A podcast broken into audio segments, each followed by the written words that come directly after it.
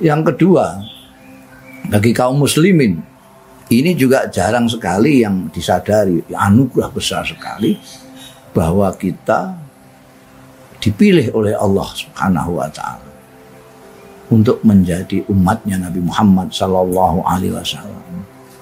Ini kita tidak bisa usahakan itu tidak bisa. Kita ingin menjadi umatnya Muhammad sallallahu alaihi wasallam tidak tidak bisa. Itu hak prerogatifnya Allah Subhanahu wa taala. Hak prerogatifnya Gusti Allah untuk menentukan ini ikut kanjeng Nabi Muhammad Shallallahu Alaihi Wasallam. Ini tidak ini ikut ini tidak. Tidak peduli apakah dia itu akalnya cerdas apakah itu dekat dengan orang Arab dekat dengan Rasulullah atau jauh dari Rasulullah. Tapi kalau Allah sudah menetapkan orang ini iman ikut Nabi Muhammad Wasallam dia akan ikut contohnya kita kita itu jauh sekali dengan Rasulullah dari segi tempatnya jauh sekali kita masih 9 jaman kalau kita pakai pesawat jet untuk ke Medina atau ke Mekah. Kita bukan sanak saudaranya. Kita bukan tetangga, bukan saudara, bukan segala macam. Bahasa kita lain sama sekali dengan bahasa Rasulullah Sallallahu Alaihi Wasallam. Rasulullah itu afsahuman nata orang yang paling fasih melafatkan bot Sementara kita jarang yang bisa melafatkan dot. Ramadan kita banyakkan mengatakan romlan. Murtado jadi murtalo. Karena lidah kita memang lain. Tapi Tuhan menghendaki kita ikut. Tetap kita menjadi umatnya Nabi Muhammad SAW. Sebaliknya ada orang yang sangat dekat dengan Rasulullah. Sangat dekat sekali rumahnya tetanggaan dengan Rasulullah SAW. Rumahnya dekat.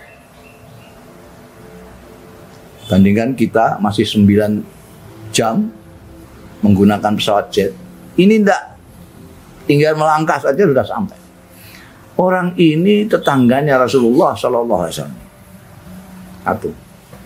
Orang ini saudaranya Sayyidina Abdullah Sayyidina Abdullah itu ayah kanjeng Nabi, dia ini kakaknya. Berarti paman persis pamannya Rasulullah Shallallahu Alaihi Wasallam. Tidak itu saja, orang ini berpisanan dengan Rasulullah Shallallahu Alaihi Wasallam dua orang anak. Dia punya anak dua, Utbah dan Utaibah, dikawinkan dua orang putrinya Rasulullah Sayyidatina Ruqayyah dan Sayyidatina Umi Kulsum. Orang yang sedekat ini karena tidak dipilih oleh Allah, dia tidak ikut anjing Rasul. Malah ketika diajak dia memaki-maki kanjeng Nabi Muhammad Sallallahu Alaihi Wasallam. Ini yang namanya Abdul Uzza atau populer disebut Abu Lahab. Abu Lahab ketika turun ayat tabat yada Abu Lahab karena dia mencaci kanjeng Nabi taban laga ya Muhammad maka turun ayat tabat yada Abu Lahab begitu ayat ini turun Abu Lahab ini memanggil dua orang anaknya Utbah dan Utaibah. Kata ceraikan istri-istri kalian. Lalu Utbah mencerai Ruqayyah Utaibah mencerai Sayyidatina Umi.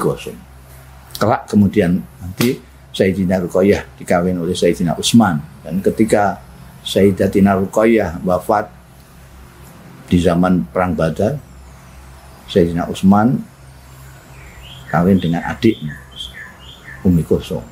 Karena itu Sayyidina Utsman disebut Zunnurain. Nah ini Anda Bayangkan orang yang sedekat itu tidak iman, tidak ikut kanjeng Nabi, bahkan memaki ketika diajak. Dan kita yang jauhnya begini, Alhamdulillah, syukurillah, dipilih oleh Allah untuk mengikuti kanjeng Nabi Muhammad SAW. Ini suatu anugerah yang luar biasa besar yang perlu kita syukuri. Dan syukur kita apa? Syukur kita adalah menjaga keislaman kita, menjaga perilaku kita sesuai dengan apa yang diajarkan dan dicontohkan oleh Nabi Muhammad Sallallahu Alaihi Wasallam. Itu cara syukur yang paling bagus. Nah, saya kira dua ini saja kalau kita syukuri itu sudah luar biasa. Jarang sekali kita mensyukuri hal ini. Sekarang yang terakhir yang akan ingin saya sampaikan, yang ketiga kita harus bersyukur kita itu diberi oleh Allah Subhanahu wa taala dianugerahi tanah air Indonesia. Anda silahkan keliling dunia. Silahkan keliling dunia. Anda akan melihat betapa indahnya. Saya sudah Alhamdulillah saya ke Eropa sudah, ke Amerika sudah, ke Jepang sudah, ke Taiwan sudah, ke mana-mana ke Timur Tengah sudah. Dan setiap kali saya di negara-negara itu, saya selalu teringat Indonesia. Kalau saya kebetulan di Eropa dan di sana pas musim dingin, saya hampir tidak bisa tidur. Saya teringat Indonesia. Indonesia meskipun dingin tidak seperti ini ada dingin sampai di bawah nol. Ketika saya di Kuwait, di Mesir, cuacanya panas sampai 50 derajat. Saya teringat Indonesia yang udaranya tidak pernah sepanas melebihi dari 36, 37 derajat saja. Oh ini luar biasa. Gusti Allah maringi kita, memberi kita tanah air yang luar biasa. Apa saja ada di sini. Segala macam buah-buahan ada di sini. Di sana mungkin ada durian tapi tidak ada salak. Mungkin sana ada nanas tapi tidak ada lengkeng. Di Indonesia apa saja ada. Kita mempunyai lautan luar biasa banyaknya. Di situ ada bukan hanya ikan dengan berbagai macam jenisnya, tapi di sana ada mutiara-mutiara. Belum lagi kita bicara soal tambang dan lain sebagainya.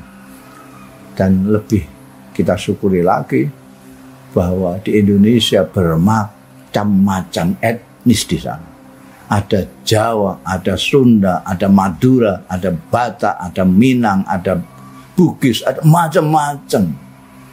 Tapi kita semua bisa interaksi, bisa berkomunikasi satu sama lain dengan satu bahasa persatuan, bahasa Indonesia. Luar biasa. Maka dulu ketika Grand Sheikh atau Syekhul Azhar yang ulama terkenal Syekh Shaltut datang ke Indonesia, beliau dengan sebenar-benarnya kagum dan mengatakan bahwa hadhihi atun minal jannah. Indonesia ini potongan dari surga Allah Subhanahu wa taala. Jadi ini perlu kita syukuri tadi itu yang saya sebutkan uh, anugerah-anugerah besar Allah taala kita diciptakan sebagai manusia dengan mensyukurinya caranya dengan menjaga kemanusiaan kita, menjaga pikiran dan hati nurani kita. Kita bersyukur karena kita menjadi umatnya Nabi Muhammad Shallallahu Alaihi Wasallam dengan cara mengikuti jejak Rasulullah di dalam perilaku, akhlaknya, dan seterusnya. Ketika kita bersyukur bahwa kita dianugerahi tanah air namanya Indonesia ini, kita harus mensyukuri dengan cara menjaga Indonesia ini sebagai rumah kita, rumah yang harus kita jaga.